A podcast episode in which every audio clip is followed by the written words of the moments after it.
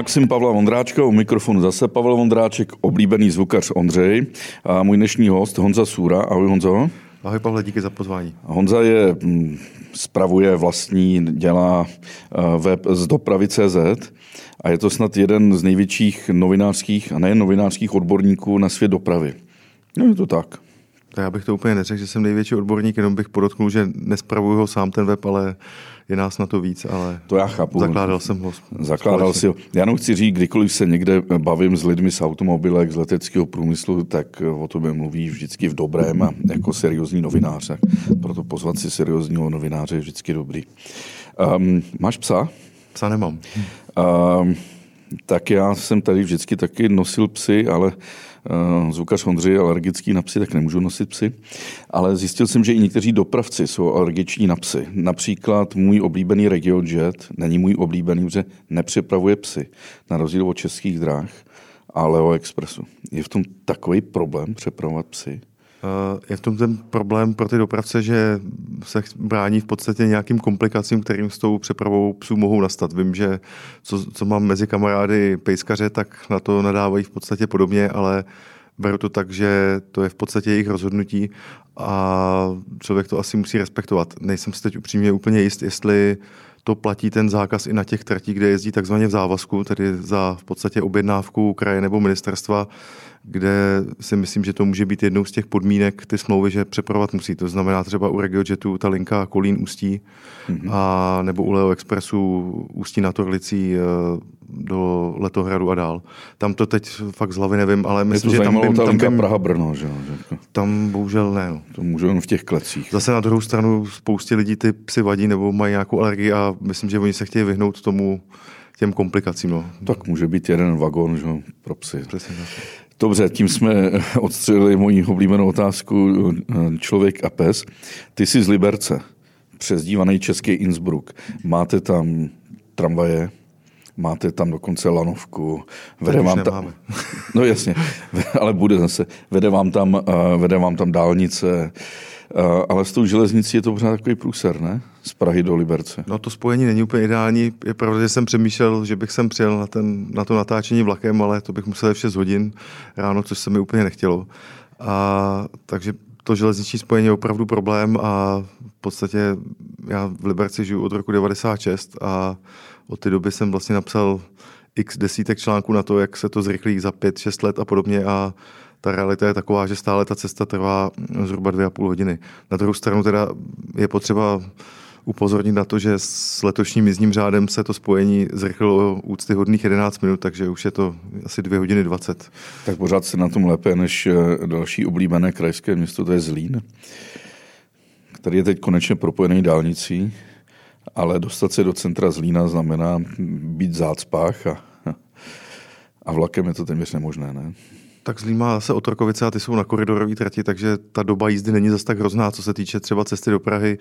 Jinak Zlín není asi úplně město, které by mohlo být pokládáno za vzor dopravního řešení, ale tam je poměrně dost patrná ta neexistence toho vlastně toho obchvatu v podobě D49 a toho, že ten tranzit jede přes město, což je prostě vždycky špatně. A máme tady nějaké město, které je dáno, možná je dát za vzor dopravního řešení?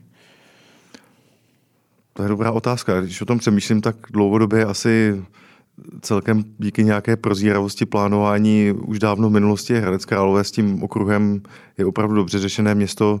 Samozřejmě má tu výhodu, že je to město v platce a hmm. nemusí řešit nějaké takovéhle velké problémy. To stejný Pardubice, ne? To samý Pardubice, na druhou stranu Pardubice nemají tu dopravu řešenou tak dobře jako, jako Hradec. Ten, ten okruh je prostě zvládal řešit i v době, kdy nebyla ještě D35 kolem Hradce dokončená, tak, tak tu dopravu zvládal řešit poměrně líp. Eh, co se týče třeba takových jakoby inovativních pohledů, tak za mě jako velké překvapení je Plzeň, co si dovolila, že v podstatě zakázala individuální automobilové dopravě vjezd na jednu z těch hlavních tříd, na tu americkou.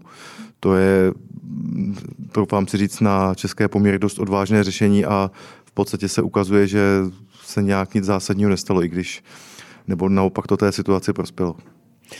Hmm, před 50 lety, co jsem se jako narodil, tak jsem byl Jezdili jsme vlakem, autem, busem, tramvají, trolejbusem, že jsem původně z Mariánek. A pořád jsem přemýšlel, že za 50 let se budou pohybovat v něčem jiném.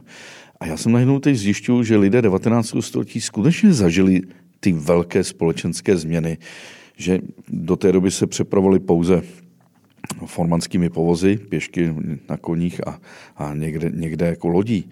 Ale za jejich život oni opravdu zažili tramvaj, trolejbus, vlák, autobusy. Ale my jsme nic takového nezažili. My vlastně jenom urychlujeme nebo zlepšujeme tu kvalitu. Ale nové formy dopravy nejsou. To je asi pravda. Mi určitě dochází k urychlení a dochází k takovému zpřístupnění té dopravy.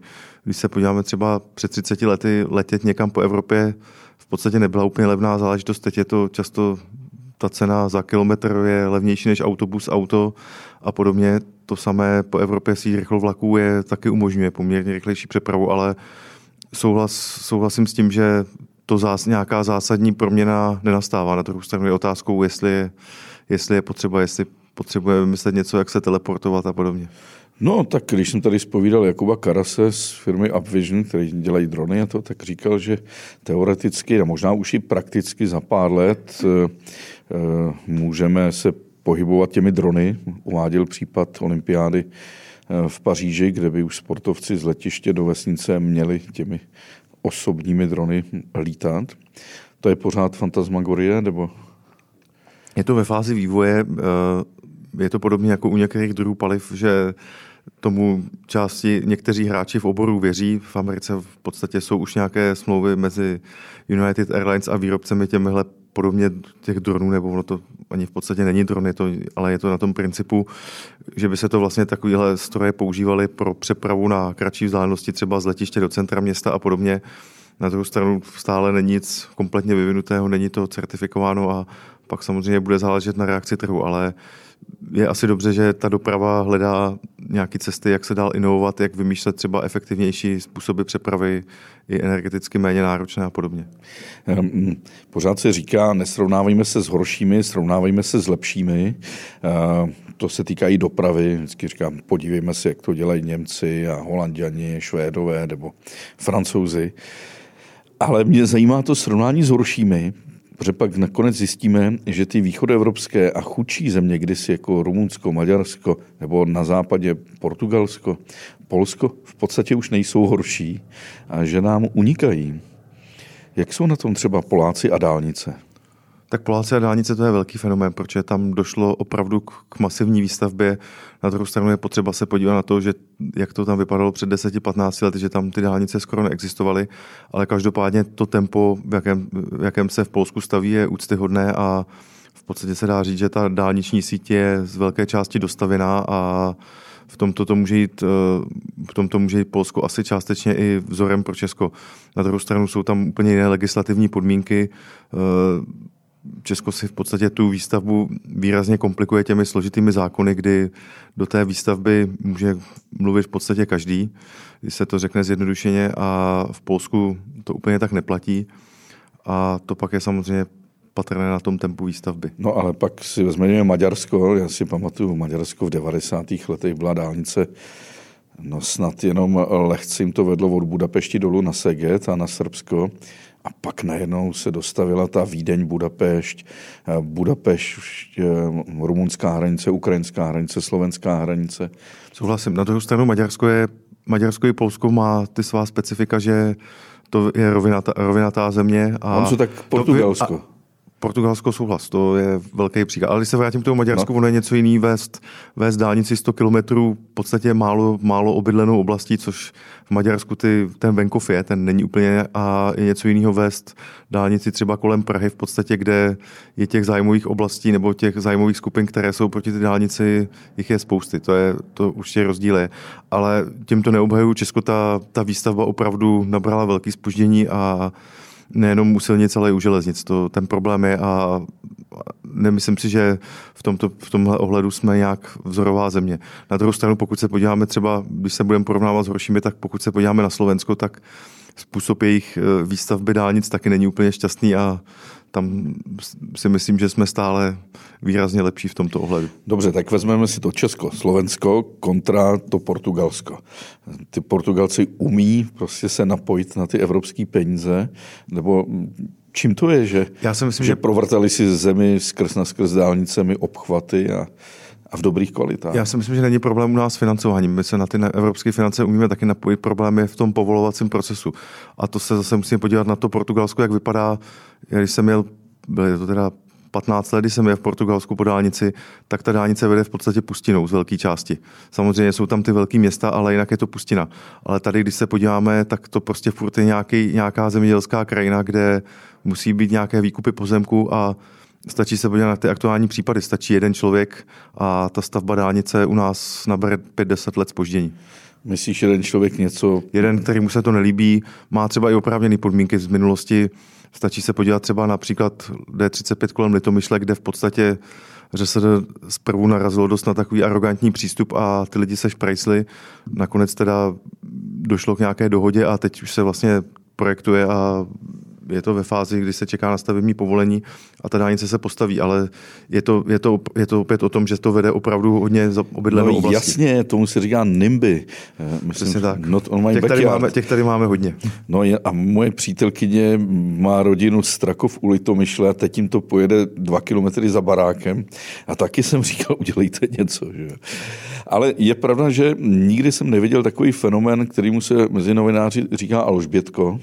To znamená ta bytost nebinární, která se přilepuje eh, na ten asfalt.